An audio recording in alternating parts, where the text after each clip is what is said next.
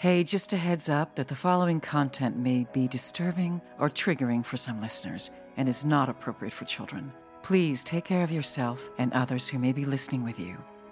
Welcome to the Bonus Babies Podcast, a show that has no easy answers, only hard questions. And I remember I made a promise to the gods that I would, if I could get through this, and I've never really shared this with anyone publicly, um, that I really, please help me get through this. And my goal is to just be of service. Let me find a way that I can best help. And yeah, I stuck with that. uh, I got through it and I stuck with it. Yeah, and, and a spiritual practice was born of that time also. Uh, I made a promise around that. So, yeah, that was a pivotal, another pivotal time in my life uh, where I reflected deeply on where I was and what I could do moving forward. You know, it's developmental too. I'm of an age where it's be of service, share, give. It's very tiring thinking of yourself all the time. Can you tell me what you call the kids who you've cared for over the years? We feel that the children that we receive coming into our home are bonuses. So we call them bonus babies. I love that. This is your host, Jayne Amelia Larson, and I'm a CASA, a court appointed special advocate volunteer for youth in foster care. Yeah, I know it's a mouthful. In the same way a CASA works, I explore all things in the foster care maze by talking to kids, parents, caregivers, attorneys, social workers, therapists, really anybody and everybody who will speak to me to keep the conversation open and the information flowing about all things CASA. Hi there, this is Jake Eberly, the producer of the Bonus Babies podcast. And today, Jayne Amelia speaks with Dr. Mimi Savage. Dr. Savage is a professor at CIIS in San Francisco, the California Institute of Integral Studies. She teaches privately, has a private practice working with youth using drama therapy as well as other expressive therapies, has worked in two acute psychiatric institutions, and also, thankfully, is my wife. And a heads up to everyone this is going to be the last episode of season two we're going to take a short break, do some fundraising, and line up our next season of guests. If you'd like to make a donation to help support Bonus Babies, you can go to bonusbabies.org and make a donation there. Here's Dr. Mimi Savage. Hi, I'm here with Dr. Miriam Savage. May I call you Dr. Mimi?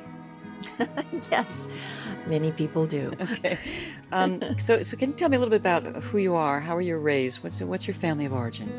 Uh, well, that's a mixture. I am a mixture. Um, who am I? I'll start with maybe that title that you just uh, gave me. I am a professor. Uh, I work at a school called California Institute of Integral Studies. Um, my PhD is in expressive therapies, which is unusual. Um, I am a registered drama therapist.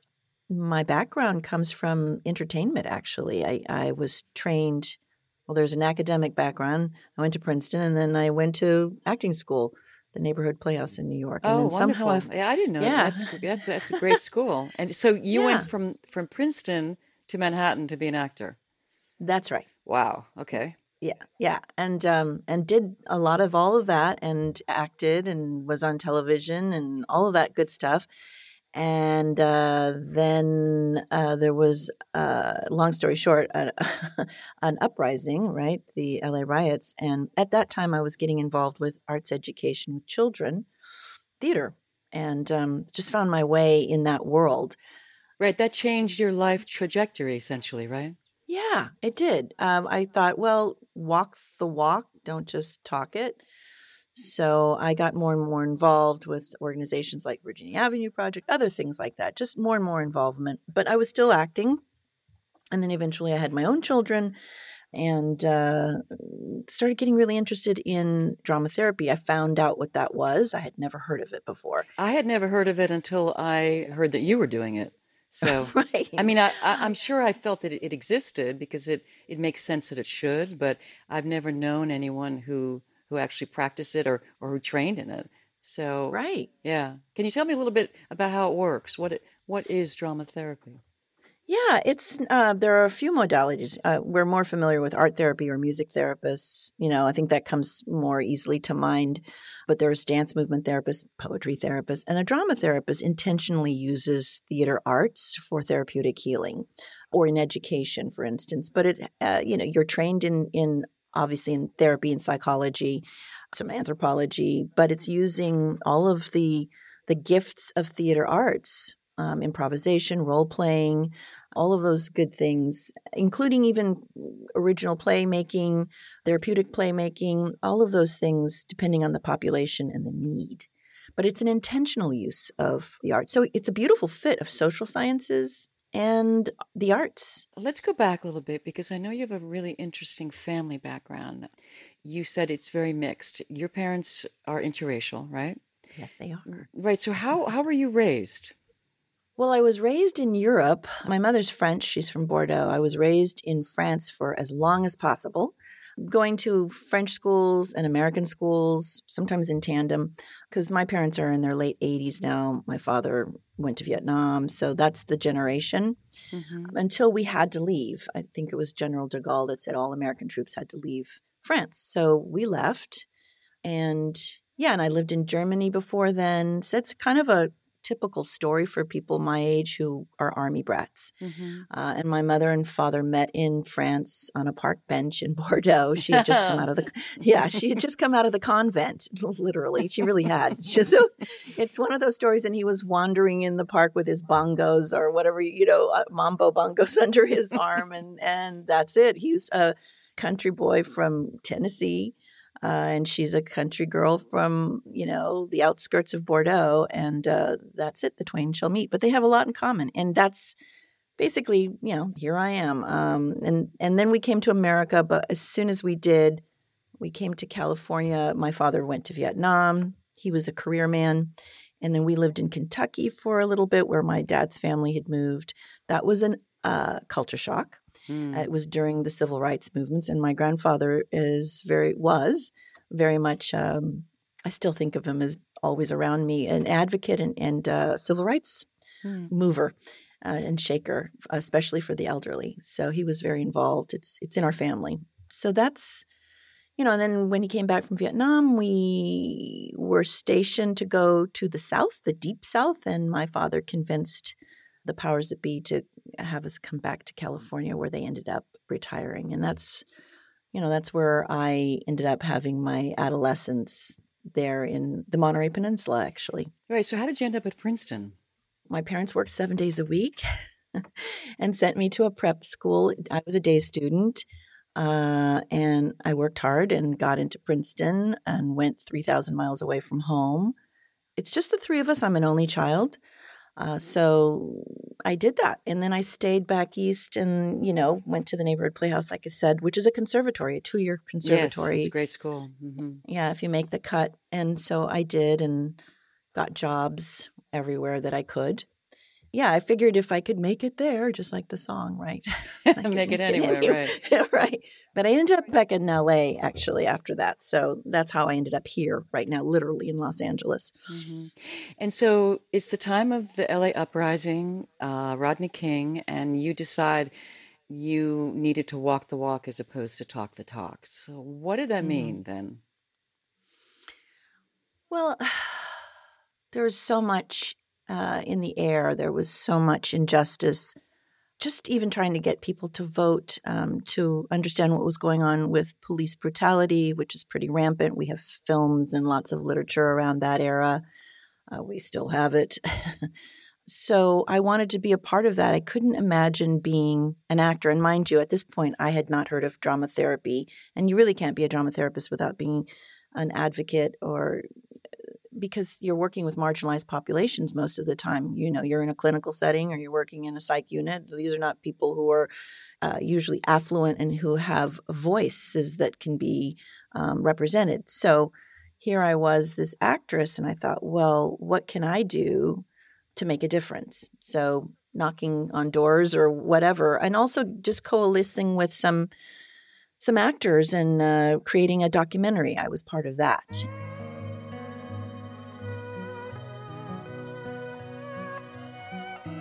Okay, so you're at the Virginia Avenue Project, you're writing for kids, you're acting with kids, you're story making. Tell me about artists becoming teachers. You mentioned that to me when we first spoke.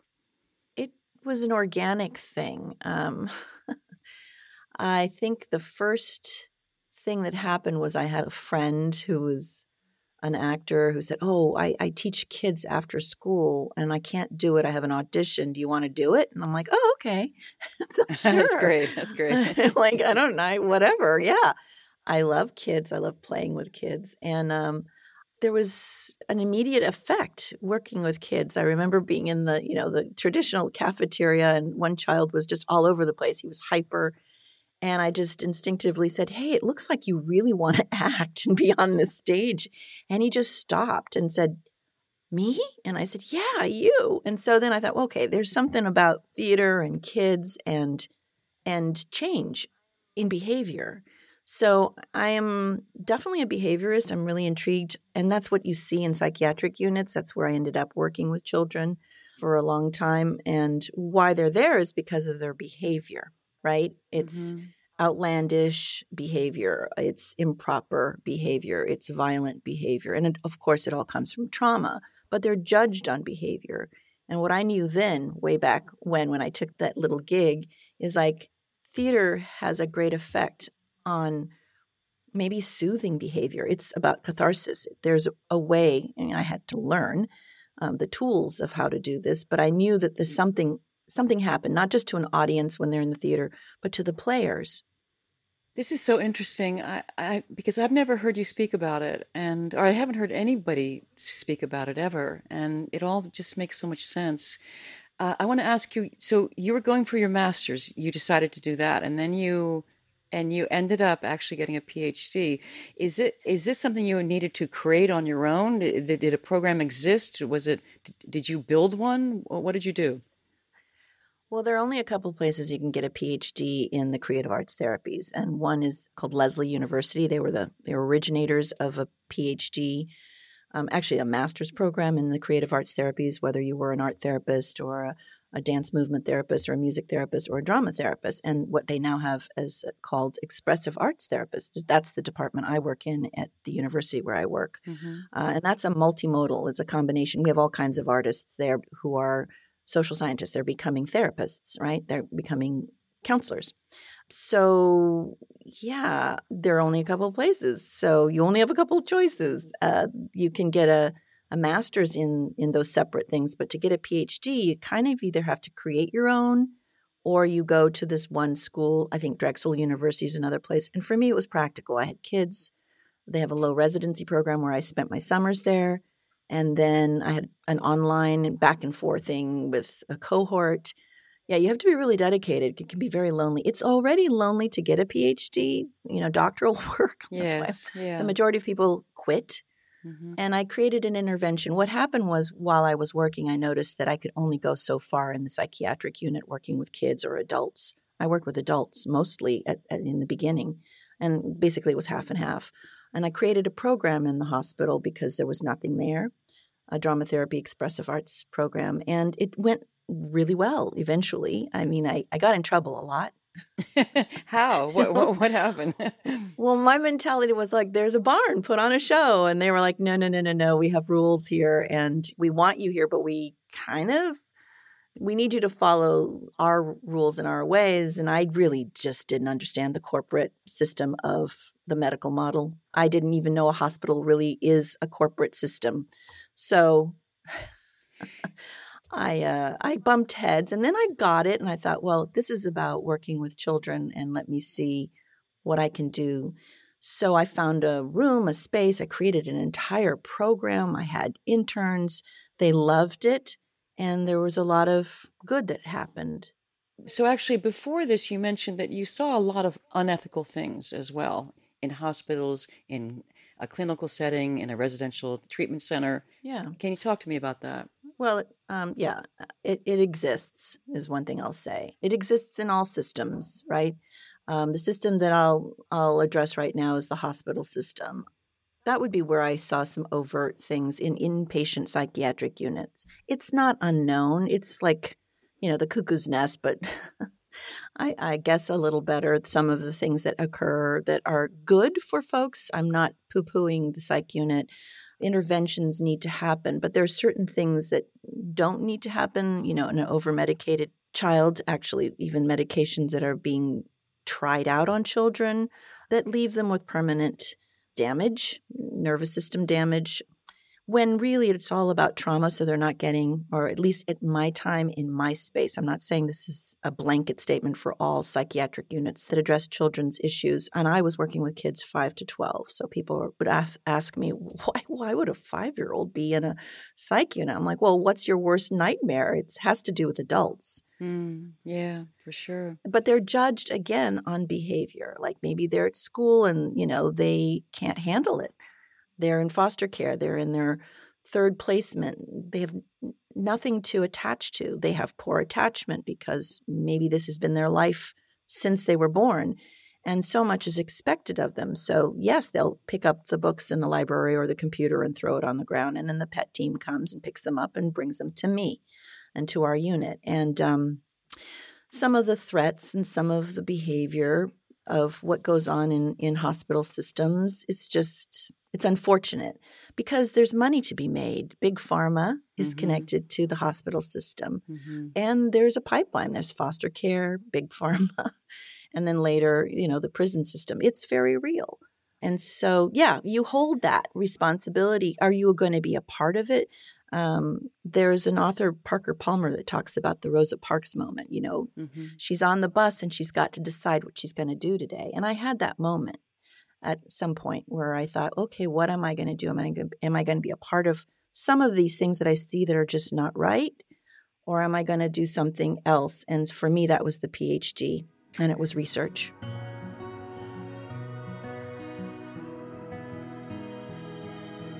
So, did you know a lot about foster care before you started working with with youth? Did you have any exposure to it, or was it in your world at mm-hmm. all? Not really. I mean, all I knew was my mother's story, which is a story uh, that's it's comparable, but it's not foster care. She was a ward of the state in France, in you know, as a child. So we're talking about the 30s and 40s and the 50s, you know, and that's why she ended up in a convent and, and stayed there till she was 21, uh, from 14 to 21 till they told her she had to leave. So I don't, I didn't know, but then I was there in the psych unit and I thought, wait a minute, why are all these children, as I'm reading charts and uh, working with them therapeutically, why why are the, there so many foster children here? I mean, are we saying that all foster children have bad parents? That's not true. That's not true at all. And so I started to really investigate, and that's what my research is really uh, centered on. It's really centered. It was my pilot research was on boys who were adopted because I needed them to come back if I was going to work with kids that were, you know, not adopted, it would have been difficult to get data because there's no security about them coming back to uh, generate data. And the same thing, I ended up working with young women who were adopted in a narrative way, just a way of doing qualitative research. But what fed me was what I had learned in the psych unit about children and not really having a voice. Yeah, I didn't know that. I didn't know that uh, there were so many yeah, I didn't either um, until I, you know, I also uh, worked with the Virginia Avenue Project, and uh, at the time the term was at risk kids, which I, I don't care for that term and I try not to use it, but that's what was used then. And turned out a lot of those kids were probably foster youth, and I, I didn't know it because you don't know a lot about their backgrounds. It's just that this was an after school program to keep them off the streets. I volunteer with an organization on Saturdays called Peace for Kids, and it's a, actually a community organization. And their motto mm-hmm. is you can't choose your family, but you can choose your community.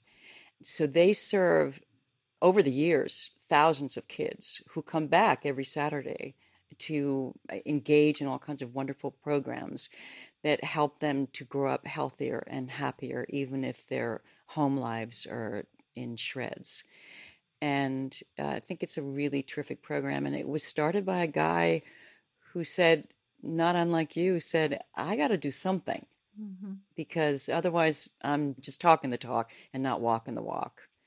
So I just want to ask you about You mentioned narrative research, so tell me about that. How does that how does that fit in with the work that you're doing? What what is that?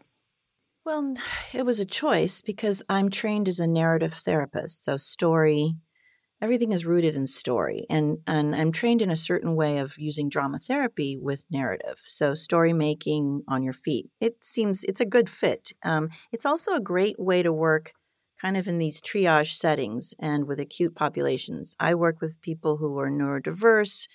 I work with the most acute populations, nothing like, uh, you know, you picture maybe on television Really? someone's, Really? yeah, not like sitting around and let's talk about my life. I, I worked in, in environments where people are just getting off the gurney and they are on heroin, um, or children who are, you know, just really volatile as they come in, or children who have, like I say, neurodiverse, but acute, you know, wheelchair bound and difficulty with communication. So my world and the way I work requires a, a fast paced way of working with drama therapy and narra drama, which is the way I was trained. That's what it was called, a narrative drama therapy method.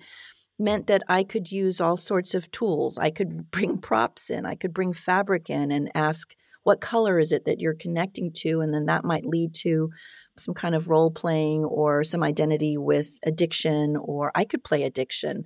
I could be that enticing addiction in an in, in a chair, and you could speak to me and tell me, you know, how you're going to get rid of me or keep me, and the choices are there. It, I think the word right now that's coming up from your question is um, witnessing. Um, Yeah. I I feel like it's difficult to to stride the planet without understanding that you're a witness to things. So I think that came from my grandfather. It came from my parents who were bold enough to get married in a time when it was illegal.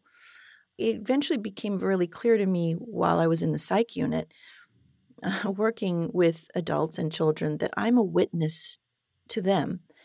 So, how can I be of service in that way? And drama therapy is about witnessing. I mean, whether it's one on one or in group settings, we do mostly group work.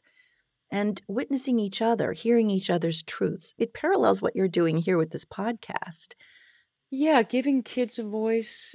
I see so often with the kids whom I've met, they feel like nobody sees them. They feel misunderstood. They don't have a voice. They don't they don't have options. They don't have choices often. But it sounds like the work you do is a way to help the kid get to the other side of the trauma, at least in terms of processing and in terms of healing, right? Yes. And then what you just said, because I don't think I quite answered about the uh, research, I spoke about narrative ways of working, and the research I did was narrative inquiry. And so it means I'm in the story. I have to be, you know, I'm biased. Obviously, my mother was a ward of the state. She was homeless. she was not heard. She waited for someone to remember that she was around and they didn't. And so this research that I did, along with what I think is most important in being with these children, whether it's therapy or the research, because the research was intervention, is is about offering agency. That's what you're saying. It's being witness, but also giving people choices. Uh, you don't have a choice when you're in foster care and you're sort of bandied about. You're going to go here, you're going to go there, wherever you're going to go. People tell you, and it's one of the questions when I had my defense for my my doctoral defense. You know, it's very formal. Like, you know, what yeah, brought the you pressure, to this? right? Right. Right.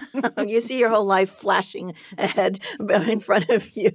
okay, can you describe that for me? Because I, I've I've heard it before, but I want I want the listeners to understand how hard that is. Please. Oh my. Um, well, first, in the midst of even, there's a lot of steps to doctoral work, right? um, so just coming up with a topic is a thing. And then in my program, what was really cool was that I got to try it out as a pilot. Like I got to try it out and see all the things that could go wrong, which a lot of things did go wrong, and learn from it.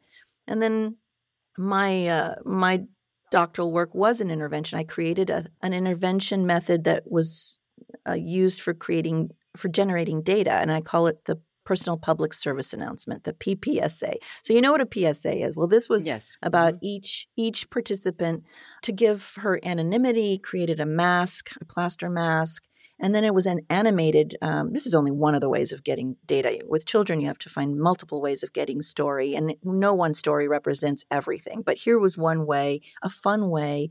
Also, it it gave them agency. You know, how do you want your mask to look? Uh, there was collaging on it. There were words. There were colors. There was movement. How do I move with this mask? And then there was this app that I used called Morfo that I don't think it's around anymore. There's one called Crazy Talk, but basically it animated them the mask. It spoke.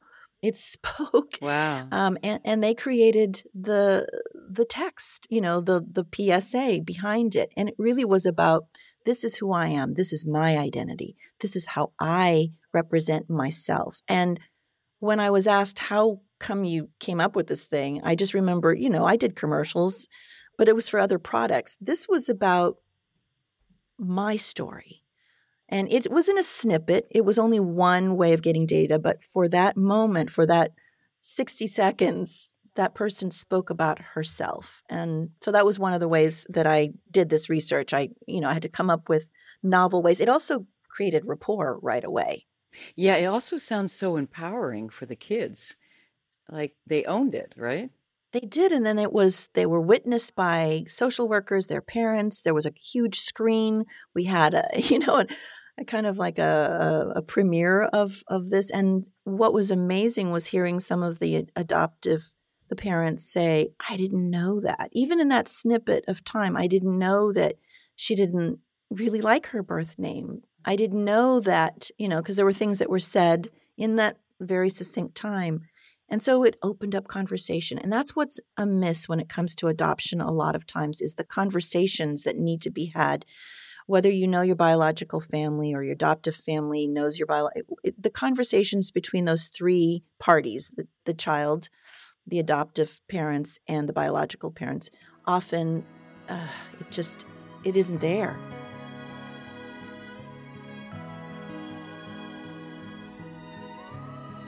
So do you feel that your early life and and the role of your parents who you didn't you you mentioned to me when we spoke briefly that your your dad was a houseboy at 13 as well which could not have been easy right? No no. And then your mom really had a, a, very very rough childhood too. Do you think the combination of those, of of, of course, and I, I mean I'm sure it did, but how has that formed you? Ooh, well, that's hitting me in a very heart place right now. So, if I'm going to listen to my body, which is how I'm trained to uh, to be and to work, um, it it it uh, it it becomes clearer as I age uh, that it has everything to do with how I stride the planet. The choices that I've made, either as an you know an actor who wanted to do certain kind of work, and also the work that I do now, and what I teach to burgeoning therapists. Right, I teach about what it is that we're even discussing now, my experiences, not just out of a textbook, but how does that apply to what you're learning in a textbook? Because I want you to understand systems. I want you to understand how you can navigate those systems. But how my father had to function leaving home at 13 without shoes and to work with a family, a white family, trying to get an education. He wanted to be a teacher. Um, and my mother, who was discarded and, you know, uh, sexually assaulted. Uh, the Nazis were on her farm the farm that she worked in. If you've heard of the orphan train in America, this would, I guess, be the equivalent of when they would send children out to all of these farms and vineyards to do labor. Right, like slave labor, really, except they were using kids. Yeah. Yeah. Oh yeah, they were they were starving. Also, mind you, this is the war, so there isn't any food. She talks about you know a pickle jar with pickles and getting sick just eating tons of pickles because she found them somewhere, you know. But my father, you know, they hunted and and did okay. But when he left at 13, clearly that affected him. He never spoke about it, but he has, unfortunately, dementia now. And um, he just every day refers to his mom and dad who have long passed and how they're going to come and get him and pick him up and take him home. Mm. So that to me is definitely a sign symptomatic of trauma that was never addressed because he was not, he was an introvert versus my mother who was an extrovert. She wrote about it she's in my research. I mean, her story is laced in my research. It turns out that I didn't even really realize how much her story was the story that I was investigating with these other young women. Ah, wow. Hmm. Funny how that works like that, right? Yeah. It's the best thing though, because yeah, you're deep in it. And also I had to process while I was doing it. You know, I did it in a pretty amazing amount of four years is pretty quick. It's, you know, that's what people take five, six, seven years. I was in a hurry. I had a family. So I, I went full throttle, but I had to really process a lot along the way while I was figuring out how to get the data and put it out there in a way that was palatable. Narrative is taking and deconstructing your data and then reconstructing it in a new way. It's very arts based the way that I worked, of course, because I'm an artist. Uh, so I thought, well, you know, uh, make research the way an artist plays. Mm-hmm, of course, yeah. And the goal really is stories to repair. Mm-hmm. It's moving through something towards something better. Or I don't, I mean, I don't mean better, but I mean something that's, that's processed, right? Yeah, it's, you know, we have multiple ways of witnessing because we come from our own stories. We have different ways of, you know, we'll have a conversation with someone, right? And someone says, Well, I saw it this way. Yeah. you know? Mm-hmm. And the same thing happens even in the psychiatric units. Yeah, I'm like, this is what I saw. Oh, okay, what did you see? Some people might not think that certain things that happen are harmful. Others might think that they're tremendously harmful. But yeah, when it comes to narrative research, my aim is about, yeah, how do we invite different ways of understanding, different ways of, of grasping truths. Mm-hmm. And so that's what the research offered. I knew that when I decided to do the the PhD and I my partner agreed because we I knew intellectually it was going to be quite a journey. I didn't know as much of a journey as it was going to be even to the last minute when you're waiting to eh, be called, you know, doctor so and so, you could be denied. Wow, Um, really? so- yeah, that's right. Yeah, yeah, your heart's in your throat when you're there and everyone is, you know, asking you these tough questions about what it is that you you did. And Right, and that's when you had to defend your your right, yeah that's when your, you're your defending. dissertation. Yeah. So what? Yeah. Yeah. So what does that mean again? Like, what's it like? what that means is that you're you're in a room. For me, it was um, online, and all of the professors and chairs, and your external committee, your internal committee, your advisors are all there. They ask you questions about the research. They each come from their own expertise, so they might ask you questions in accordance to their expertise. You have to be prepared. Well, you're so prepared because at that point, you're so steeped in your research, in the work, in the knowledge you know, you're writing a literature review, which is all the background, the history, the stuff that we know about the work that you're going to delve into. And then there's this novel thing that perhaps you created. I know that I did. And and what what does that look like? And so they're asking questions about that and the purpose of it. So yeah, you're on you're uh, you're on your best behavior, and you're you you have to expect the unexpected, and it's a test to how you'll represent being part of a of a, a small group of folks uh, on the planet. And also, I, what's coming to mind right now for me is I bumped into a couple people when I went to all the ceremony, the pomp and circumstances of being hooded and the robes and and and all of the the glorious fun stuff of finally arriving. And I encountered two strangers who said to me, knowing about all of this good stuff that was happening to me in these few days when I was over in Cambridge, that's where Lesley is. They said, use your PhD wisely. Hmm. And I thought, what, what, what, what is, what does that mean? Yeah. What is? What did it mean? Yeah. I get it now. It's this. It's this encounter with you. It's um, disseminating the the information that I got and, and publishing it, which I have. I continue to do.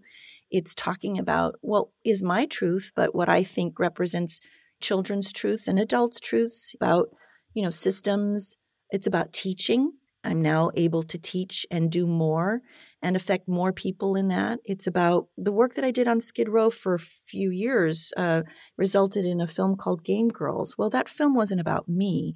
For me, it was about creating community. Um, and I was doing that while I was doing my dissertation. Wow. But now, you know, there's a film to be made out of all of those, all that footage that will also teach. So that's what it means. Use your PhD wisely. It's not about the letters. You know, you don't need a PhD to do this, by the way. But for me, it was a turning point.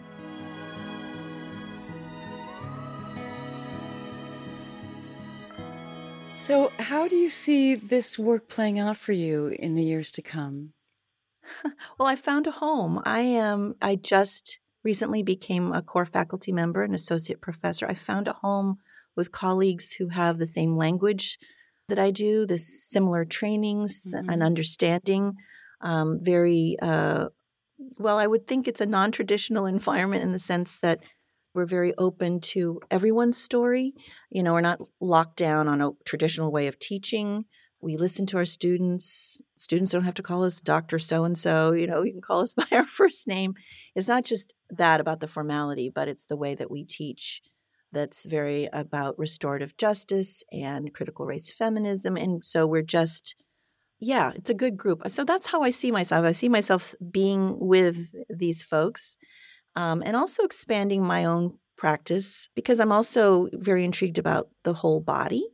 And I have my own experiences of autoimmune disease, and I'm curious about that and about populations and how we work with drama therapy or any of the creative arts therapies, the arts and the body, and also trauma trauma from foster care, trauma from wherever the trauma comes from.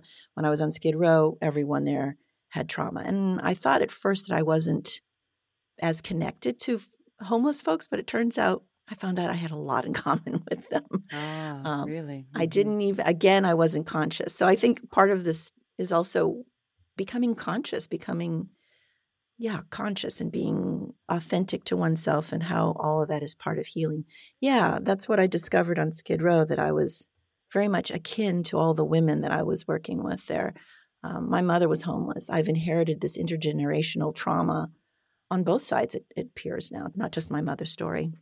I want to ask you about something else you said. You said that you, you're working on being unbiased in your bias. What, what does that mean to you? I find that fascinating.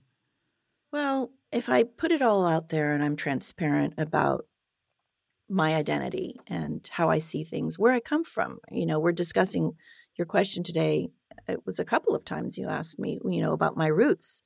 And I'm proud of my roots, but to be clear about how that affects the lens that I use in seeing others and how I can help others, how that either can hinder or assist, right?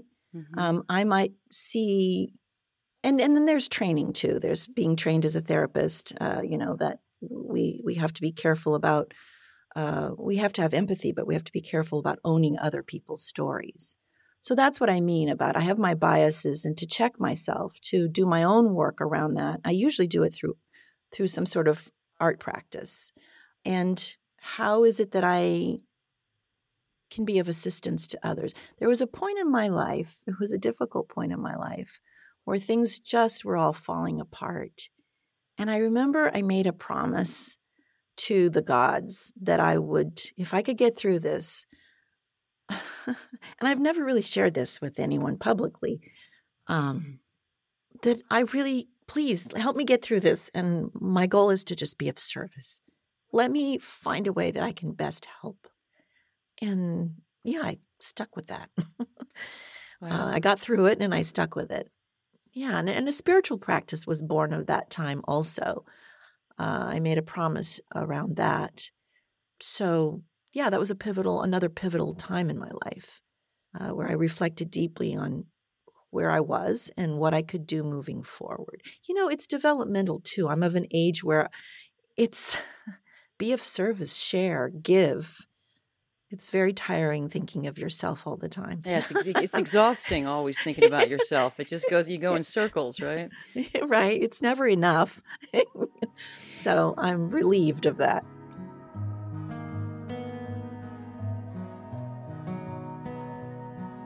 So I want to ask you one other thing. You've already kind of answered it, but maybe there's something else. What is the one thing that no one would ever know about you unless you told them?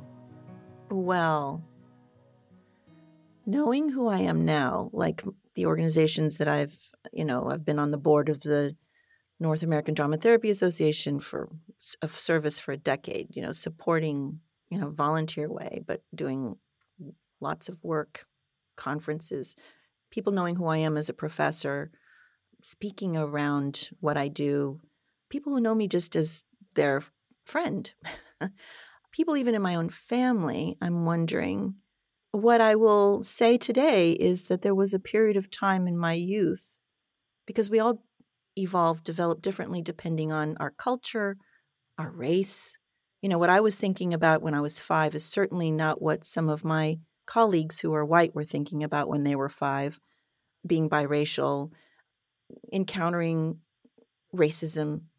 I guess there was a period when I was a little girl when I had a lot of shame around who I was. Mm. And that had been the battle for me. It, it has been, uh, and not now, um, I'm very clear on my identity and and the pride that I have around it, and and how my parents gave me um, a voice and a way of figuring it out. They're not who I am. You know, my mother's a white woman, my father's a black man. I am born of the two of them, a melange, you know, a mixture. But I had to find my way. And it's not just about race, as I say this to your listeners everyone needs to find their way. And, you know, it's foster care, it's psychiatric units, it's it's the world, you know. It's this the women on Skid Row whom I've become very close to many of those women. It's all of us finding our way so that was just an added component or just a different component. You know, there's a lot of shame in the world and people cancel people because they don't fit a certain mold, or there's a lot of shame around being a foster child or about being adopted, even. Yes. Mm-hmm. So, yeah, I will confess to that. Hmm that's my confessional today. That's something I'll share. uh, and and and I think a lot of people would say, "Her? No way." She's yeah, so I would confident. say, "No way, no way." No, no she's way. so confident. Yep. Look at her. She just she's got so her stuff clear, together, so, right? So confident. You speak up for yourself. You argue well. You right. you seem no uh, like no shame at all. But right. That, but I yeah I just remember rituals as a little girl. Just help me find my way. Uh, of course, I have one other question. Um, has it ever been too much or too hard for you to do? Do you think, wow, I just can't do this anymore? It's breaking my heart? Working with children, yes. As a matter of fact, I left.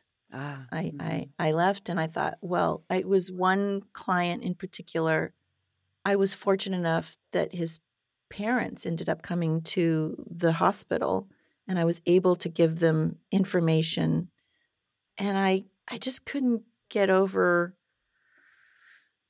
his trauma, uh, you know, he had been sexualized, just all of the the worst of the worst of the worst, and he was all of seven years old. And I think I just finally reached a place where I just remember after his parents left, I came to my play space, the the room that I used where I brought children from the unit into the play space, my beautiful play space with sand trays and all sorts of goodies were in there. Um, the therapy space.